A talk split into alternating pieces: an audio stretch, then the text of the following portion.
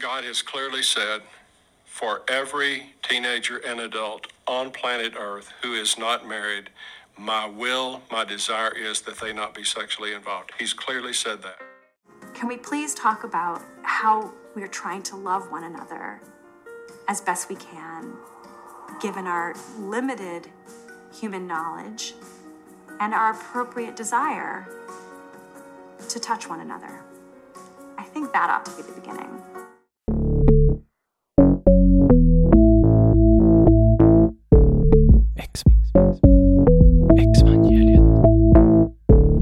Jesus lever. Dina synder är förlåtna. Exvangeliet.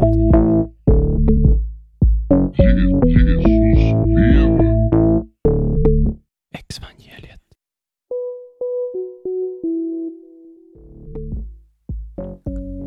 Hej och välkommen till tredje avsnittet av Exvangeliet. Jag är Hanna Larsdotter och i dagens avsnitt ska vi snacka sex. Eller ja, och avhållsamhet från sex. Och skam. Och skuld. Och... Eh, nej, det var tråkiga ord.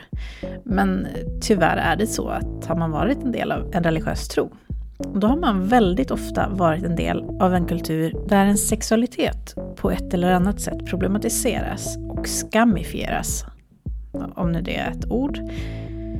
Gud bryr sig helt enkelt om vad du gör i sängkammaren. Lite som en väldigt stor och odiskret smygtittare. Well, teenage love. Ni vet hur det är. Ens första kärlek, stormande känslor, höga himlar och bottenlösa hål.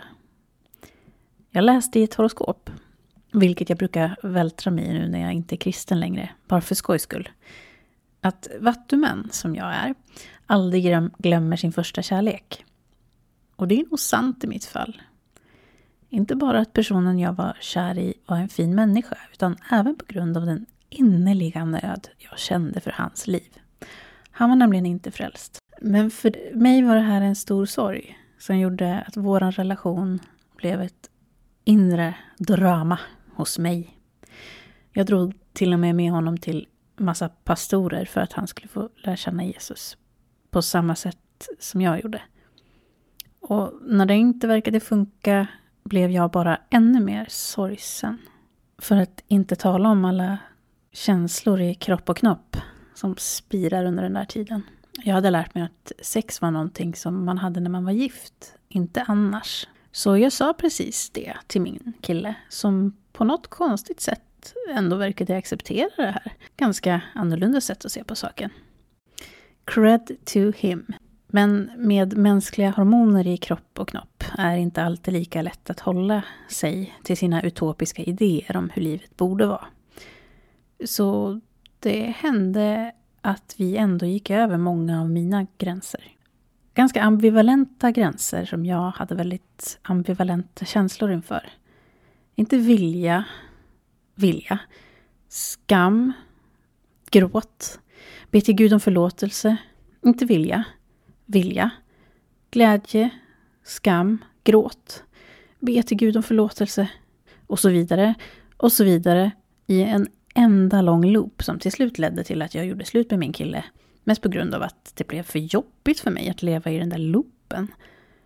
Under hela den tiden var jag väldigt ensam. Inte så att jag inte hade några vänner, men jag hade ingen att prata med om min. Det var för skamligt. Jag var ju kristen. Jag var ren. Jag var ett gudsbarn. Och jag kände skam för mina känslor, för min kropp. Samtidigt så kände jag så mycket bra. Sånt där som man ska känna när man är kär. Jag levde liksom ett dubbelliv. Där jag både inför mig själv och för andra ville vara perfekt. Ren och oskuldsfull samtidigt som jag upptäckte alla de här nya spännande känslorna. Nu i efterhand så märker jag att jag har förträngt mycket av det som hände då. Jag ville inte komma ihåg. Jag ville inte minnas. Därefter så gav min kompis mig en True Love Waits-ring. Den senaste trenden från USA. Förmodligen inköpt från Livets Ord. I Sverige, syndens land, med sin liberala och avslappnande syn på sex, räknas man som ganska udda om man berättar att man ska vänta med sex tills man har gift sig. Så när jag berättar om mina erfarenheter från frikyrkans sätt att se på sex utanför äktenskapet har jag ofta fått konstiga blickar. Jag är expert på hur man inom frikyrkan sett på sexualitet, eftersom jag själv upplevt det. Så jag tyckte att det kunde vara intressant att ha ett samtal med någon som är från en helt annan bakgrund. Magdalena Chominska är en person som inte är rädd för att prata om sex. Vi bestämde oss att på varsitt håll titta på dokumentärfilmen Give Me Sex Jesus för att sen stråla samman för att jämföra anteckningar, tankar och åsikter kring renhetskultur från två olika håll. Give Me Sex Jesus är en amerikansk dokumentärfilm av filmskaparna Matt Barber och Brittany Mercado. Den undersöker och utmanar renhetskulturen i den amerikanska evangelikala kyrkan. Evangelikalism är ett ganska vitt begrepp men jag skulle säga att det infattar stora delar av frikyrkligheten även i Sverige. Mycket som den här filmen talar om har jag även upplevt i min uppväxt i den svenska frikyrkliga kontexten. Filmen finns upplagd på Youtube, så titta gärna på den i samband med det här avsnittet. Så, här kommer vårt samtal. Exvangeliet.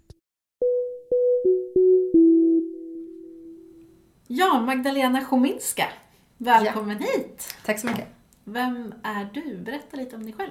Ehm, jag är 32 och eh, arbetar som socionom. Och ehm, under eh, hela mitt eh, yrkesliv som socionom så har jag jobbat med barn och ungdomar inom socialtjänsten. Ehm, och min koppling till religion är då att jag var katolik fram till att jag ungefär fyllde 14 år och jag märkte att jag och prästen i söndagsskolan inte riktigt drog jämnt. Jag ifrågasatte saker, han hade inte riktigt svar på mina frågor som jag godtog och som jag tyckte, ja men som jag kände att jag kunde köpa så. Eh, vilket ledde till fler frågor. Och vilket ledde till att jag fick svar som att ja men det är så här för att Gud älskar dig.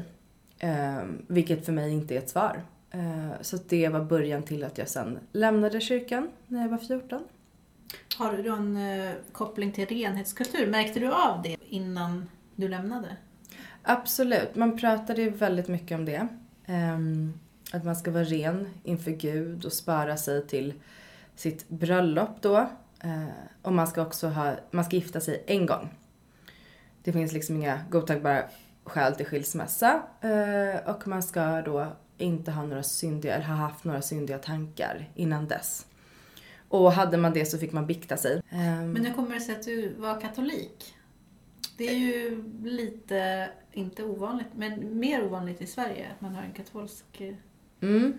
Eh, vi, eh, min familj kommer från Polen och eh, det var, eh, alla i min familj mm. var Eh, vissa är fortfarande katoliker. Mm. Och eh, vissa är mer hängivna än andra och eh, andra har lämnat den tron. Så. Men det var mycket just renlighet och att man ska hålla sig ren inför Gud. Eh, vilket jag också trodde väldigt starkt på. Mm. Jag tror att jag är en sån person som går in Antingen så gör jag någonting hela hjärtat eller så gör jag det inte alls. Eh, och då var ju också kontraktet att bikta, nattvard, eh, hålla sig ren, inte ha några dåliga tankar och så vidare. Och i takt med att jag började ifrågasätta saker och förstod inte riktigt varför jag måste liksom bikta mitt innersta för en äldre man som inte kan relatera till mig. Ja men det blev bara början på att jag till slut kände att det här är inte någonting som jag längre kan eh, skriva under på. Och att jag började också känna att jag hycklade när jag gick till, eh, till kyrkan. Eh, och det var också i och med att jag skulle konfirmeras. Man, eh, inom, man konfirmeras lite tidigare, tror jag, inom mm. katolska kyrkan än svenska kyrkan. Och det var i och med att jag skulle börja förbereda mig inför att konfirmeras som jag kände att det här är för, jag hycklar för mycket när jag går in i Guds hus på något sätt. Och, för jag tror inte på det här längre, jag, jag, jag kan inte gå med på det. Eh, men när jag, när jag trodde på det och när jag gick i kyrkan och Eh, och det gick jag ju varje söndag och söndagsskola och alltihopa. Eh, då var det just väldigt starkt att man inte har några syndiga tankar, man har inte, man utforskar inte sin sexualitet innan man har gift sig. Eh, och det vet jag att jag också sa till min första pojkvän som jag hade när jag var 13 att jag kommer inte vilja göra någonting förrän jag gifter mig. Och det kanske inte, jag kanske inte kommer gifta mig med dig men jag, den jag gifter mig med, den så. Ehm, så det kommer jag ihåg att det var, liksom, det var så starkt när jag var 13. Och det var också där vid 13-14 också som jag gick ur kyrkan. Som mycket förändrades liksom. Men, eh, men jag kommer ihåg att det var väldigt, väldigt viktigt för mig att jag ska hålla på min renlighet på något sätt. Det ska inte, det ska inte smutsas ner. Jag ska bära det här rena inom mig fram tills jag träffar min framtida partner och gifter mig. Så. Men det där är intressant för jag, i den åldern var det nog också för mig att jag, jag hade min första pojkvän i den åldern. Wow, jag har svårt för ålder och vilken årskurs man gick. Men jag gick väl i nian. Hur gammal är man då? 15 kanske? 15. Ja, för 15, då 16. hade ju jag den här eh, första gången som jag liksom möttes, mötte den här äh, krocken mellan att äh, Eftersom jag var tillsammans med en, en kille som inte var troende och jag var väldigt, väldigt troende. Och, och jag var väldigt inställd på att man gör inte sånt där förrän man är gift. Men för mig blev ju vändningen senare att jag blev ännu mer eh, strikt. När inte jag var tillsammans med honom längre. Som att jag skulle liksom börja om på nytt. Så jag gick ju in djupare i religionen. Men för dig var det så att du lämnade istället? Som du ja, eller mer att, mer att jag hade börjat ifrågasätta eller jag ifrågasatte där vid, vid 14 så att Mm. det här var ju innan men kanske att jag började lite ifrågasätta där. Ja. Men inte, men jag höll ändå väldigt hårt på min renlighet så att säga. Ehm, Men för att jag upplever ju, alltså under hela tiden som jag har känt dig, så har jag ju aldrig haft känslan av att du har kopplat skam till din sexualitet på något sätt. Jag har alltid tyckt att du har känts väldigt öppen och sund när det kommer till sexualitet. När, när vände den där skammen på något sätt? Eller har du haft ens skam och skuldkänsla när det kommer till sex? Jo, men absolut. Eh, och just också jag tänker att om man, ehm, om man växer upp i ett sammanhang där man just pratar kring sex och sexualitet eh, och den egna kroppen och så med, med de här begreppen, med skuld och skam, med moral och etik, med Guds vilja, Guds lag och så vidare. Ehm, då sitter ju det också såklart kvar. Men jag tror att för min del så i och med att jag gick ur kyrkan och, och, och liksom verkligen, verkligen insåg att så här, men det här, det de predikar, det här, är ju, det här går ju inte ihop för mig. Det här, det här, så här kan man inte leva. Ehm, då tror jag att det också blev viktigare att ifrågasätta liksom den, den moral som var kopplad till sexualiteten. Eh, också moral i andra avseenden, men just, just den här kroppsliga och jag, jag anser idag att, eh, att sexualitet och moral inte hör ihop Mm. överhuvudtaget.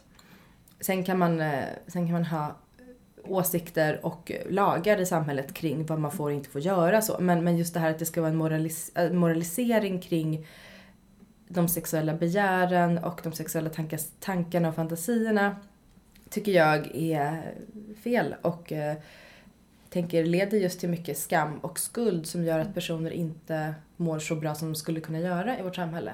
Exvangeliet. Men idag ska vi ju alltså, som, om ni inte har fattat det, så ska vi alltså prata om sex.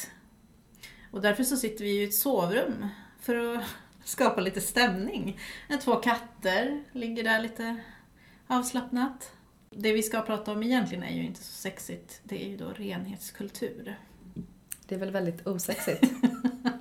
Ja, ehm, eftersom du och jag då inte är från samma bakgrund riktigt, även om vi ju nu upptäcker ju jag att vi har ju ganska lite liknande erfarenheter faktiskt. Men så ville jag att du skulle se på en film innan vårt samtal eh, som heter Give Me Sex Jesus. Och den handlar ju mer om eh, renhetskultur inom den evangelikala, alltså eh, tron. mer där jag kommer ifrån, frikyrkan Mm. och så vidare. Och det här är också i USA. Eftersom det finns inte så jättemycket. Jag har aldrig sett någon film om det här ämnet som utspelar sig i en svensk kontext. Så att det är det vi får utgå från, amerikanarna. Eh, vad tyckte du om filmen? Hur många Magdor får den? För att vara lite cheesy. Ehm, för att vara lite ärlig. Jag, jag tänker att ehm, man hade kunnat göra den mycket bättre. Så. Men det är bra att den finns, kan jag tycka. Ja, För att börja någonstans. Absolut. Eh, men jag kan tänka att det är ett så himla... Eh, alltså det här är inget nytt ämne. Så att jag tänker mig att man hade kunnat göra en bättre dokumentär. Mm. Den är, jag upplever inte att den är särskilt välgjord. Ehm, och att det saknas en röd tråd. Man har intervjuat många olika människor där de uttalar sig kring renlighetskultur och hur den har påverkat dem. Eh, personer som fortfarande lever i den, andra som inte gör det. Ehm, jag tror att man har låtit personer prata väldigt fritt. Ehm, vilket jag tror också att det leder till att det blir väldigt rörigt. Mm. Eh, vilket jag upplever att den här dokumentären var. Samtidigt jätteintressant att höra vad de har för tankar och känslor och hur deras erfarenheter ser ut. Jag tänker bara att man hade kunnat göra det på ett bättre sätt. Som hade Mm. varit mer intressant. Mm. Ehm, men jag tänker att det borde, borde finnas fler dokumentärer på det här ämnet. Ja.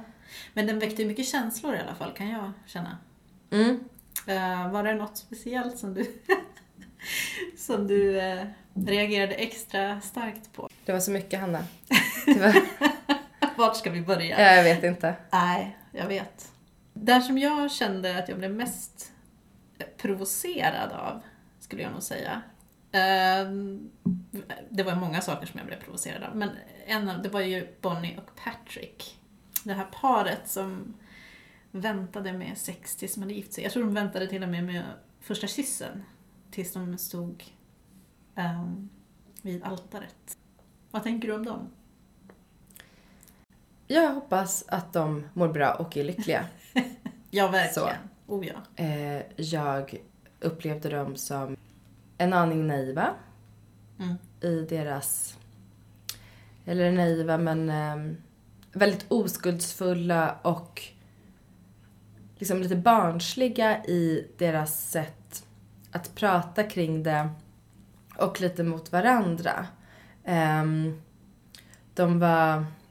Ja, men Bonnie var liksom fnissig och, och liksom pussade Patrick eh, framför kameran och sa Oh, I just love kissing. Mm. Vilket är jättefint och, och det kan man också se att så här, men, men vad gulligt att hon, att hon inte är avtrubbad, att hon fortfarande kan njuta av att kyssas. Vad härligt. Mm. Absolut. Den, den riktningen kan man ha. Men jag, jag bara tänker mig så här hur rustade de är inför att ha ett längre och lyckligt äktenskap och kunna prata med varandra om saker som kanske blir svåra. Mm. Om det känns som att de, de börjar liksom på noll Ja. eh, tillsammans. Vilket kan förena dem och göra att de går den här vägen tillsammans. Men det kan också bli väldigt kanske svårt och ensamt att ta upp saker eller veta om det är någonting som blir utmanande. Mm. Ja, jag tänkte mycket på eh, att hon säger att eh, hon är så thankful because she never got her heart broken. And that's just God's grace. alltså att... Eh, och jag tänker liksom att, att det är ju inte så konstigt att hon inte har fått sitt hjärta krossat någonstans om hon har levt upp till de här um, det här idealet som hon verkar ha fått med sig hemifrån. Jag blir lite sådär eh, nervös för hennes framtid om hon nu får sitt heart broken någon gång. För det är ju inte omöjligt att, att det inte lyckas med deras äktenskap. Inte, jag önskar ju inte det, men det, det, sånt händer ju. Och då tänker jag att det fallet kommer bli ganska hårt. Så jag blir lite nervös för hennes skull. Men, men det är jättehärligt om de lever ett långt och lyckligt liv tillsammans, absolut. Men, men där kunde jag känna så här, oh. Personer som aldrig har upplevt motgångar eller trauman har ju såklart svårare att hantera när någonting Mm. svårt händer. Har man varit med om saker, jobbat sig igenom det, fått krisstöd, hantering, vad det nu är. Då är man ju bättre rustad för nästa motgång. Mm. Hur stor eller liten den må vara. Har hon aldrig utsatts för någonting så är det ju klart att det kommer bli ett högre fall för henne och svårare Mm. att ta sig igenom det. Eh, samtidigt, jag menar, precis som du sa, I never got my heart broken. Nej, det är lite som att säga jag har aldrig varit full. Nej, men du har heller aldrig prövat alkohol. Så det är klart att du aldrig har varit med om en berusning Mm. på det sättet. Ehm, man kan ju såklart välja att leva sitt liv i en skyddad verkstad. Där man till exempel aldrig utsätter sig själv för en sexuell kontext. Eh, man eh, träffar inte, man dejtar inte, man eh, har inte pojk och flickvänner. Man utforskar inte sin sexualitet, man får inte sitt hjärta krossat. Absolut. Det är ändamålsenligt, måste man ju ändå säga. Mm. Vill man inte få sitt hjärta krossat, ha inte förhållanden. Mm. Varsågod. Mm. Då blev det, ju, det blir ju självuppfyllande profetia. Om du gör som Gud säger så kommer du inte få ditt hjärta krossat. Nej, och så blev det så. Grattis Bonnie, du klarade dig. Tummen upp. Ehm, men samtidigt som både du och jag verkar känna, hur blir det när det blir någonting svårt? Mm.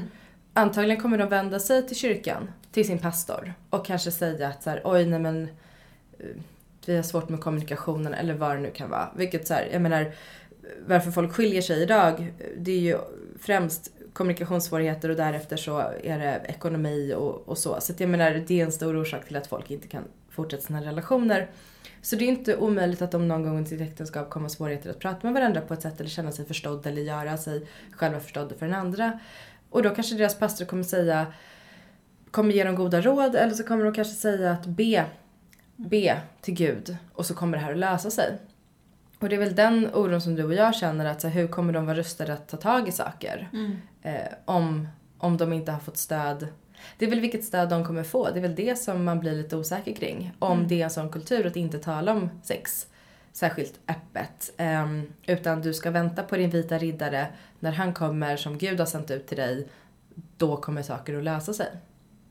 Ja, för att de hade ju också ett eh, intressant sätt att eh, hantera hur de inte skulle falla i fällan och ha sex innan de gifte sig. När de satt och kollade på en dokumentärfilm. Ja, Patrick och barnet tittade på en dokumentärfilm och innan dess så sa också Patrick att det har varit svårare för honom att hålla sig från att ha syndiga tankar, fantasier och viljor än för Bonnie. Ehm, vilket också är en sån otrolig um, stereotyp bild av den manliga sexualiteten som svårtämjd medan kvinnan sitter där snällt, kyskt med händerna i knät Eller för hans ögon, för att han inte ska kolla på afrikanska kvinnor som inte har täckt brösten. Precis, precis. Han kan, Som sina inte, barn. han kan inte hålla sig, han ser en kvinna som är barbröstad i en dokumentär. Mm. De löser det genom att Bonnie får hålla för hans ögon Mm. tills den scenen är slut i dokumentären. Ehm, så han kan inte se en kropp, en, en, en ammande mamma utan att direkt få en sexuell Mm. reaktion på det. Eh, så det låter ju också som att han blir väldigt känslig. Han kopplar ju väldigt mycket till sexuella handlingar och till sex. Det känns som en sån osund sexualitet. Fast så är det väl, tänker jag, inom kyrkan. Ja, jo. Alltså svenska eh, frikyrkan, katolska, spelar liksom ingen roll. Eh, där är ju kvinnan, jag menar ingen sitter ju och ammar barbröstad i en kyrka. Nej, det är Alltså sant. så det är också, det är mycket kring amningen och att kvinnan ska skyla sig. Mm. Såklart. Eh, hon kan ju föda barn hur mycket som helst. Mm. Men det, det, det, visar man inte. Mm. Eh, hon kan amma hur mycket som helst men det visar man inte heller. Hon ska bara producera barn utan att vara så fysisk kring det. Mm. Så. Ehm, så jag menar att det är en väldigt osund bild av kvinnokroppen och just när det kommer till barnafödandet och graviditeten och så vidare. Mm. Så, det, så är det ju. Ja, för jag tänker också att, att, jag menar nu var det där en kvinna som ammade men så pratar de ju en del om porr också i den här äh, dokumentären. Äh, som liksom den här äh, hemska... Antingen så väntar du tills du gifter dig eller så blir du beroende av porr. Eller går ut och ligger med alla människor som du hittar i princip. Så det finns en så otroligt sån här falsk dikotomi att man delar upp det i antingen eller. Liksom. Vilket är också, jag bara efterlyser den här syna, sunda synen på sexualitet som finns där någonstans emellan. Inte bara antingen väntar du tills du gifter dig med att ens tänka på sex eller så går du ut och ligger med alla människor som du bara kan se. Jag menar, de flesta människor lever väl någonstans där, någonstans däremellan? Eller? Ja, det skulle jag nog vilja påstå. Utan att ha allt för mycket belägg så tror inte jag att vi har då personer som lever i fullkomlig celibat tills de får en ring Ja. på fingret eller personer som, ja, slarvigt uttryckt lider av nymfomani. Mm. Eller ett självskadande genom Exakt, sex. exakt. Skulle man också kunna säga. Ja, för det är ju de två bilderna som målas upp, upplever jag. I, specifikt i den här dokumentären då. Ja, och det är ändamålsenligt. För att om kyrkan skulle gå ut och säga att, vet ni vad? Ni kan ha ett sunt liv där ni mår bra, är hälsosamma, men får utforska er sexualitet och er kropp med andra. Då skulle ju liksom den här eh, renlighetskulturen falla lite. Varför ska man då vänta om det här också är ett okej sätt att leva på? Så det är klart Ja. att de måste svartmåla alla andra sätt att leva på som inte är det de predikar om. Ja, och nu finns det ju mycket kyrkor eh, såklart som, som är sunda i sitt sätt att se på sexualitet, så att, bara för att säga det. Men just i den här specifika kontexten så känns det inte riktigt så. Nej, och jag tänker det är jättebra att poängtera det att vi säger ju såklart inte att all organiserad religion står för det som den här dokumentären gör. Men Utan vi, vi pratar ju utifrån den här dokumentären, utifrån den renlighetskulturen som beskrivs där. Ja, precis. Jag, jag blir väldigt glad när jag hör om, om eh, organiserad religion. Eh, inom Svenska kyrkan till exempel kan jag tycka att det finns, ofta finns en väldigt öppen syn på sexualitet och homosexualitet och, som har kommit under senare år. Eh, det är, är ju jätte, jättebra, verkligen. Eh, men, men min upplevelse, speciellt av frikyrkan, är ju att även om den kanske har förändrats på senare år och blivit mer öppen eh, så tycker jag att det finns en underliggande fortfarande syn på att sex ska man ha inom äktenskapet. Ehm, och vill man inte gifta sig så kan man leva singel. Men får man ha sex då? Vad gör man med de människorna som antingen inte hittar någon att gifta sig med eller som väljer att leva singel? eh, inom frikyrkan så tänker jag att det ändå är så att man, då ska man inte ha sex. Och det blir ju väldigt problematiskt, för det, alltså det är ju inte realistiskt. Um, det, det är någonting som jag tycker att in, som inte, inte talas om, vad jag vet i alla fall. Nu är inte jag en del av frikyrkan längre, men det som jag har tagit del av i, i hur man pratar om, om sex. Ja, sex är ju för personer som är gifta. Mm. Punkt. Så att resten faller bort. Och det är ju så orealistiskt att tänka så. Ja. alltså jag, jag blir så frustrerad när jag hör dig säga så för att det är så här. Verkligheten ser inte ut så. Även om man vill det så finns det människor som inte är gifta som vill ha sex. Ja. Eller ha sex med sig själva. Såklart. Och det är ju så naturligt. Det är ju liksom en del av vår mänskliga natur. Och jag tror att det är farligt att tänka att folk faktiskt kommer att leva upp till det här, för det gör inte människor. Då lever de förmodligen mer i, i ensamhet och vågar inte prata med det och har ingen att prata med. Ja, och, och framförallt så... Alltså just det här moraliserande kring kroppen och sexet eh, som jag tänker blir så skadlig för personer som inte har tillgång, inte får ha tillgång till sin kropp, inte får ha tillgång till sex eh, utifrån då kyrka, den religionen de tillhör. Det blir såklart skadlig. Eh, Men jag tänker så här, framförallt personer som inte får tillgång till hela sig själva. Mm. Alltså hela registret av vem de är. Blir ju Precis. skadligt. Just nu, idag pratar vi om om sexualiteten och, och den sexuella biten men jag tänker alla olika tankar och funderingar och känslor och vad, vad det nu kan vara. Man får höra att det här är fel, det här är syndigt. Eh, om du gör det här så lever du i synd, helvetet och så vidare och så vidare. Då måste man ju hela tiden, ja men jag tänker bara på eh, inom de kyrkor där eh, HBTQ eh, inte får förekomma. Du, du kan liksom inte, jaha du är gift i fel kropp eller du gillar någon av samma kön eller du har tankar kring, det, det får du liksom sudda ut och förtrycka. Det, Ja, precis, det är ju sex, sexualiteten är ju eh, det är ju bara en del som du säger av, ett större, en del av en människas helhet. Eh, Det är ju inte en isolerad företeelse utan det är ju en del av, av, av så många andra saker igen. Att man inte ens får ha sina egna tankar. Det är något väldigt kränkande tycker jag. Ja, och då säger jag så här. Att genom att göra det så kontrollerar man människor. Mm. Och det är väl lite det det går ut på. Ja, Krasst. ja, det blir så. För kan du kontrollera en persons innersta tankar, och jag drar det här då till att ehm, Ja, dels att man då säger vad som är syndigt och inte, men också att man då inom katolicismen, du biktar dig. Du ska gå till någon och så ska du berätta det, det fulaste, det, det smutsigaste, det mest innersta som du har tänkt, som du vet går mot Gud, som du vet går mot allt vad den här personen står för. Ska du gå ner på knä och så ska du berätta det här för dem. Och sen så får du botgöringen, vad det nu blir. Eh, genom att tvinga folk till det här, det blir ju en väldigt effektiv form av kontroll. Och också genom att kontrollera på något, någonting som är så, alltså, som är liksom essensen av vem du är, alltså din sexualitet. Eh, genom att kontrollera det här så styr du ju runt de här människorna lite som marionetter. Vilket blir väldigt effektivt. Men jag skulle säga att, att den här synen på, på sex just inom den här kyrkliga sfären, den bygger ju väldigt mycket på myter. Eller någon slags romantisering av hur det kommer att bli sen.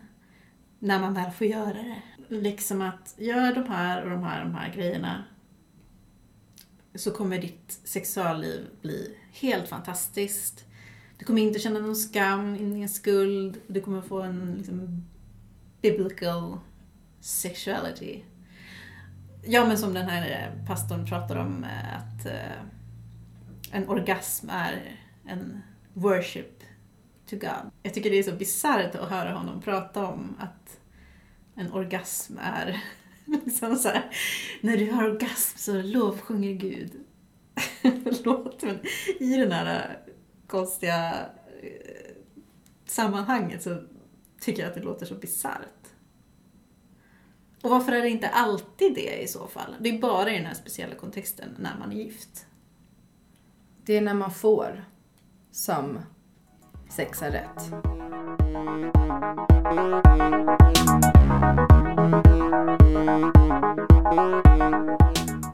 Ja, men det här med att om man gjorde alla rätt i boken och man har varit en god troende.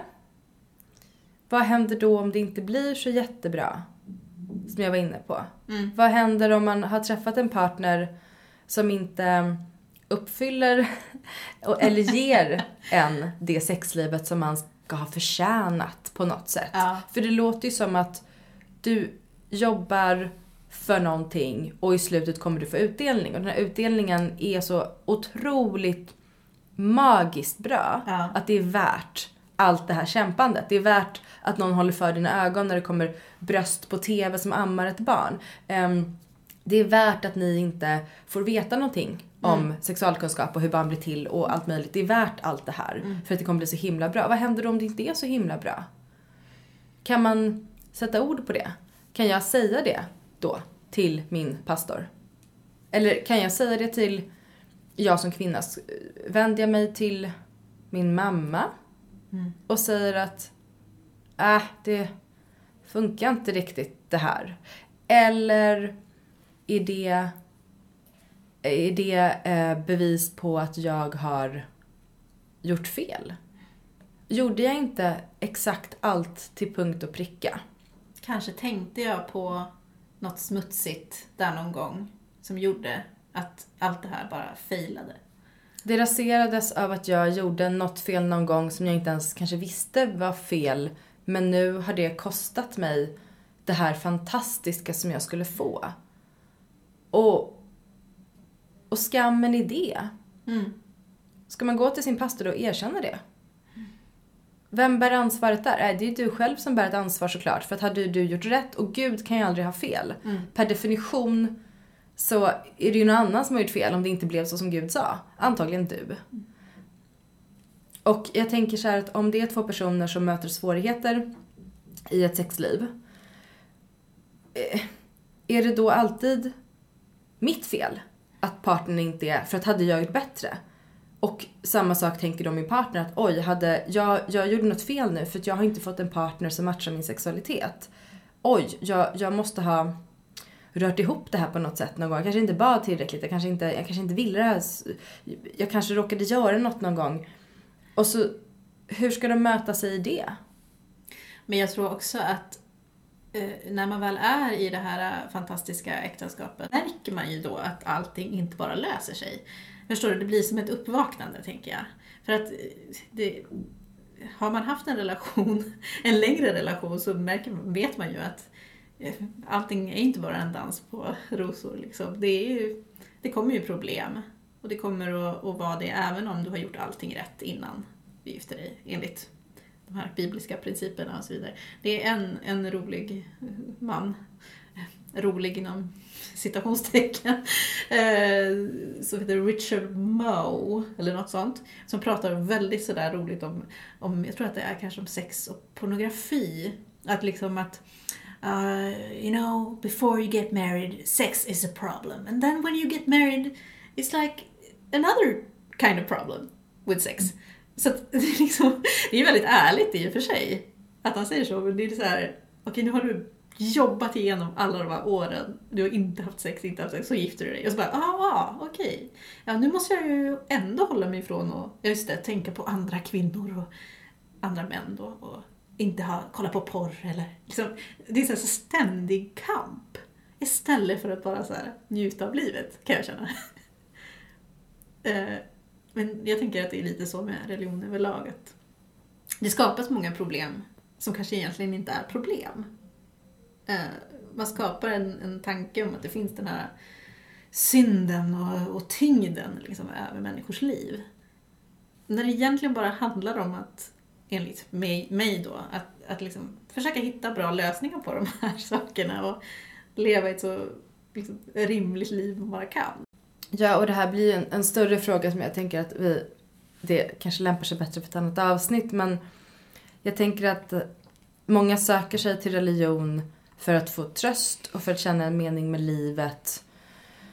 Eh, kanske för att inte vara rädda för döden, så. Eh, sen så blir det ju, så kräver ju det här en lydnad. Du behöver ju lyda för att gå in och tro på de här sakerna kräver ju eh, kräver ju en viss betalning. I det här fallet då, om vi pratar om purity-kulturen så handlar det ju om att du ska eh, avstå någonting och du ska göra korrekt. Som i mycket annat inom religion. Du ska göra rätt, du får inte göra fel.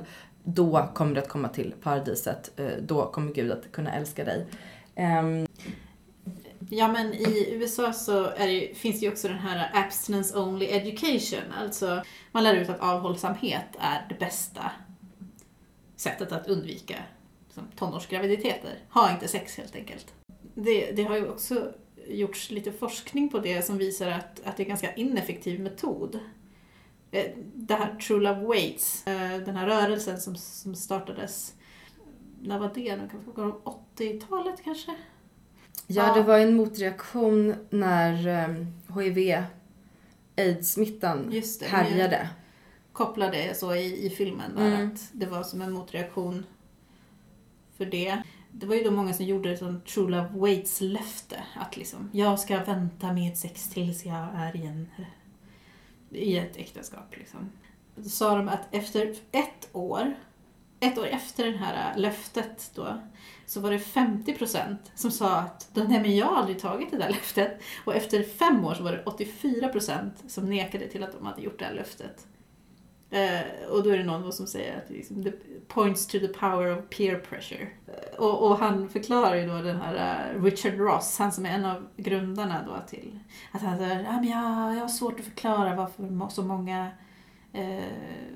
om det är så att många har lämnat den här rörelsen. För vi har ju inga liksom, medlemskap och sådär så det är svårt att det är svårt att hålla reda på. I'm sure that some people made a relatively sincere promise of purity and then they decided to just sleep with everybody they could find. Det är hans sätt att tänka på. Det finns inga gråzoner, återigen. Nej. Man kan ju inte ha ett, en sund relation till sin sexualitet och sin kropp och ha sex. Utan man kan endast ligga med allt man ser eller leva i total celibat. Amy DeRogatis, um, ehm, en, en kvinna som har skrivit en bok som heter Saving Sex, som också är med i filmen. Hon säger att, att många av de här tonåringarna som deltog i rörelsen, de kopplar liksom det här med no sexual intercourse, ja men som den här, eh, man delar upp sex i liksom, från hålla handen till sexuell penetration. Så man liksom har en sån utstuderad karta av vad som det, det mest oskyldiga till liksom det mest skyldiga och det är ju då penetrationen. Liksom. Eh, och det är ju främst då den heterosexuella penetrationen eftersom den andra är ju liksom inte ens inräknad i princip. Men eftersom den heterosexuella penetrationen är den som räknas som liksom the real sexual thing liksom, så blir det så att många tonåringar eh, kallar sig själv för abstinent, alltså avhållsamma, men de har andra typer av sex, som oralsex och mm, analsex och så. Och det blir liksom inte som att det räknas till den här, att man har liksom förlorat oskulden, eller vad man ska säga. Det blir kryphål. Mm. Alltså sen när folk blir kontrollerade och hårt hållna då börjar man ju leta kryphål för att på något sätt kunna andas i det. Det känns som att man lurar sig själv med de här kryphålen. Liksom. Att, ja men det här är nog okej ändå. För det är ju inte det här. Ja men det här, det här kan vi nog göra. För det är ju inte det här. Ja, man försöker ju hitta hela tiden ursäkter för att det är klart att man inte vill gå med på faktumet att man har fuckat upp. Eh, inte meningen med ordvits där, men alltså att nu det sket sig för nu utförde jag en sexuell handling som man inte ska. Fast det var inte vaginal penetration. Så det är okej. Det, det är fortfarande okej.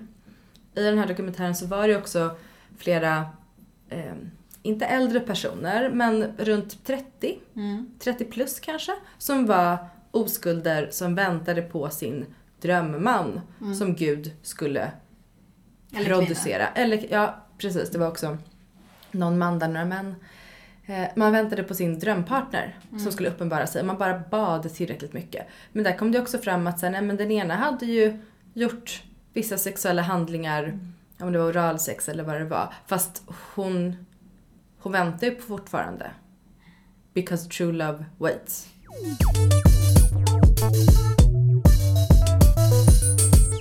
Jag tänkte på det som du tog upp Hanna, det här med just när man definierar från att hålla hand. Alltså, jag, jag har för mig att det var just eh, olika aktiviteter eller så med en person av motsatt kön. Från det mest oskyldiga då, hålla hand till vaginal penetration. Och där definieras ju väldigt, alltså det är väldigt sådär eh, ta på brösten, utan på kläderna, under kläderna. Alltså det, det är så otroligt, man definierar det så exakt. Och jag tänker så här, för någon, för någon som inte vill prata om sex och motsätter sig sexualundervisning och allt det här så är det ändå väldigt definierat vad de här olika handlingarna är. Så att man ska ju verkligen veta vart man hamnar på fel sida av en handling. Hålla hand, ja. Ta på någons bröst, på tröjan, nej. Och det, det är såna himla... Det är såna mm, tydliga regler för att inte göra fel. Och jag tänker att det är så många som säkert gör fel i den här rörelsen då. Som den här kvinnan som sa att hon var oskuld men hon hade utfört oralsex på någon. Jag undrar hur många procentuellt som faktiskt gör rätt, så att säga. Ehm, enligt vad True Love-rörelsen definierar som rätt. Och jag tänker också att, att sexualitet tycker jag är också väldigt någonting av det innersta som man kan ha men också väldigt privat. Jag menar mina eh, tankar, fantasier, eh, drömmar eh, i livet och när det kommer till det sexuella. Det, det, det, är ju det mest, det är essensen av vad som är jag. Ehm, det är ingen annan som vet alla mina tankar och drömmar. Förutom de som jag väljer att dela det med. Mm. Och just när det kommer till sexuella fantasier, tankar, upplevelser eller så. Det är ju så otroligt privat. Det är ju så otroligt ehm, eget. Alltså inte för någon annan att veta om förutom de som jag väljer att dela det med. Men i den här rörelsen då så kontrolleras ju det här innersta av mig.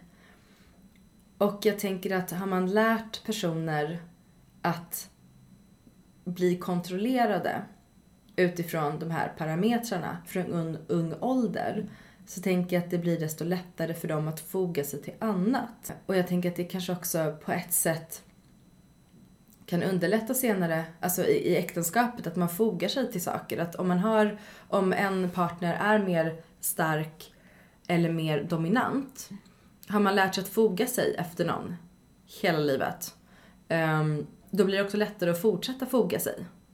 Om man inte då någonstans kommer till en punkt där man känner att men det här håller ju inte längre. Som det var för mig när jag var 14. Där jag kände att men nu räcker det här, nu, nu, så.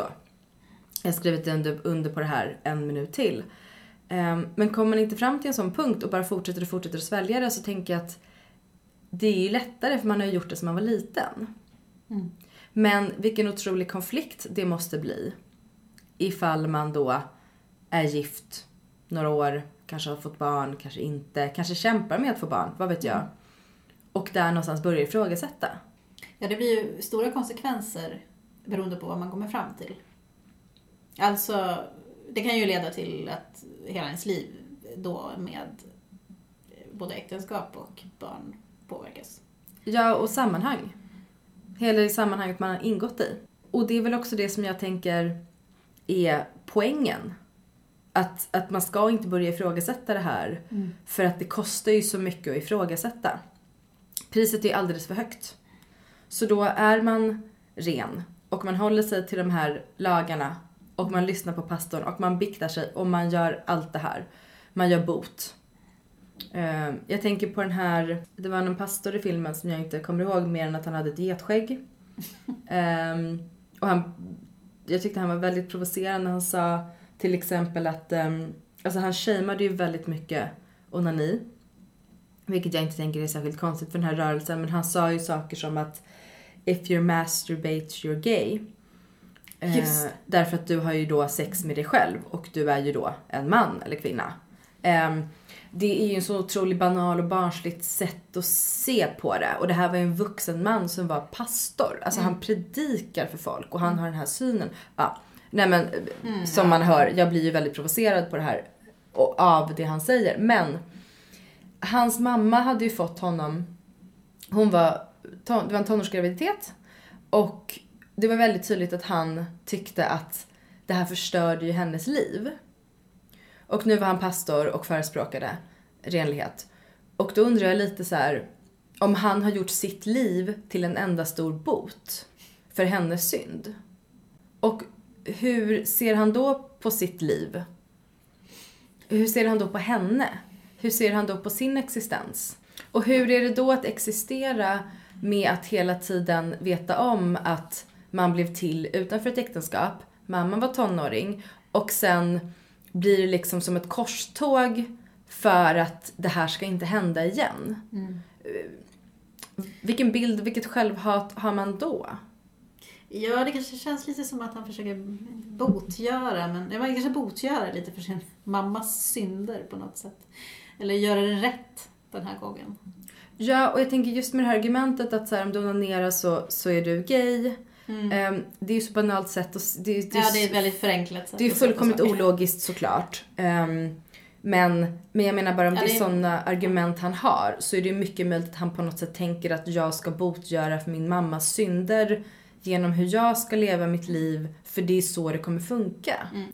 Ja, det där är jätte... Det är så banalt sätt att resonera på. Det är lite som... Eh, också som jag hör ibland så... Har du ljugit någon gång? Vad gör det dig till? En lögnare. Ser du där? Du är inte perfekt. Du behöver Jesus. så... Det är ett väldigt eh, liksom, förenklat resonemang. Om vi säger så. Har du stulit någonting någon gång? Vad gör det dig till? En tjuv? Ja, fast är det inte också så att... Är inte det högmod att säga att någon är perfekt? Om man nu vill tala lite med kyrkans termer. Alltså att det, jag menar, man kommer väl aldrig vara utan synd? Nej, precis. Nej, det är ju det som är, det är det som är hela resonemanget. Att du kommer aldrig att kunna vara perfekt, alltså behöver du det här och det här för att bli perfekt. Ja, och utifrån arvsynden så ligger du ju på minus redan när du föds. Och sen har du resten av ditt liv på dig att försöka jobba igen det här minuset som du aldrig kommer göra såklart. Och därför behöver du alltid kyrkan, därför behöver du alltid Gud. Ehm, det går ju inte att vinna. Och det är väl också lite det som är poängen. För att om du kan vinna, om du kommer i mål, då behöver inte du kyrkan längre. Och då har det fyllt sin funktion. Och då tappar de ju sina medlemmar.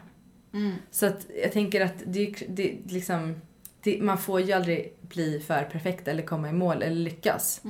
Och då undrar jag också ifall det på något sätt finns en tanke bakom renlighetsrörelsen att det får inte vara för lätt. För att om du kunde göra det utan att be eller utan att gå till en pastor eller utan kyrkans hjälp, då hade du ju gjort det och så hade det, då hade ju argumentet dött ut liksom. Då hade du, du, det där fixar du ju på egen hand, du behöver inte oss. Men vi sätter upp så här höga mål, vi sätter upp hinder du behöver hela tiden hoppa över, de blir högre och högre och svårare för att du ska hela tiden komma tillbaka till oss för du behöver vår vägledning, kärlek och stöd och regler. Ja, för jag tänkte på det. Det är ju några HBTQ-personer också med i den här filmen. Och, och det är en, jag tror att han är transgender, en man eh, som är transgender, som, som sa det att I didn't feel, I didn't one day feel that I could be authentic. Och det hade inte att göra med hans transsexuella identitet, utan det där att kunna få vara Säg själv. sig själv. Det handlade, han kunde inte vara sig själv, resonerade han i efterhand. Det blir ganska tydligt liksom att du har de här reglerna som du behöver leva upp till. Ehm, och också en annan sak ehm, med de här två kvinnorna på slutet som, de hade ju båda haft tankar och drömmar om hur det skulle vara när de en gång skulle träffa sin man och gifta sig. eh, Och få ha sex. Och så blir de kära i varandra. Och så inser de att om vi ska vara med varandra kommer inte vi att kunna få det här som vi har gått och hoppats på och väntat på hela livet. Att vi ska kunna ha en man som vi kan ha eh, sex med. Och så satt de och så grät tillsammans och sörjde det. Det var ju både fint och sorgligt på något sätt. Men det visar också på den här eh, att människor inte får vara sig själva i den här typen av sammanhang. Utan man får inte chansen att lära sig själva förrän man kanske kommer upp i en viss ålder där man upptäcker att oj, jag har de här känslorna och tankarna. Vågar jag gå på dem? För gör jag det så kommer jag förlora det här sammanhanget som jag har vuxit upp i. Och det blir en sorg. Oavsett om det är ett bra eller dåligt, bra eller dåligt sammanhang så är det liksom ändå en sorg att släppa det och inse att oj, livet blev inte som jag trodde att det skulle bli. Nu kan det bli mycket bättre för många, men ändå en sorg och någon, någon typ av trauma. Ja, och jag tänker att hade inte de fått höra från då sin kyrka eller sin pastor att du ska gifta dig med i och vara i en heterose- ett heterosexuellt äktenskap. Eh, det här är ditt mål i livet. Då hade de ju kanske inte heller byggt upp de här fantasierna kring åh min man kommer vara så här och vi kommer vara så här och vi kommer missionera, vi ska ha så här många barn. Ehm, De hade kanske byggt upp andra mål såklart. Eh, Men det var ju så starkt för dem hur deras äktenskap skulle bli, hur deras förhållande skulle bli. Och så hamnade de i en kris när de insåg att jaha, men det, det, det här, det här, jag, vill ju nå, jag vill ju motsatsen. Jag vill ju något helt annat. Hade de inte fått höra det så hade de kanske inte tänkt sig att det var så här de skulle ha. Sen så är det såklart att heterosexualiteten är fortfarande norm i vårt samhälle. Det går inte att komma ifrån. Och jag tänker att de allra flesta i ung ålder tänker sig att ah, men jag ska vara ihop med en pojke för att jag är en flicka. Eller tvärtom. Det kommer man såklart inte ifrån. Men just deras sorg att de satt och grät tillsammans för att de tyckte om varandra.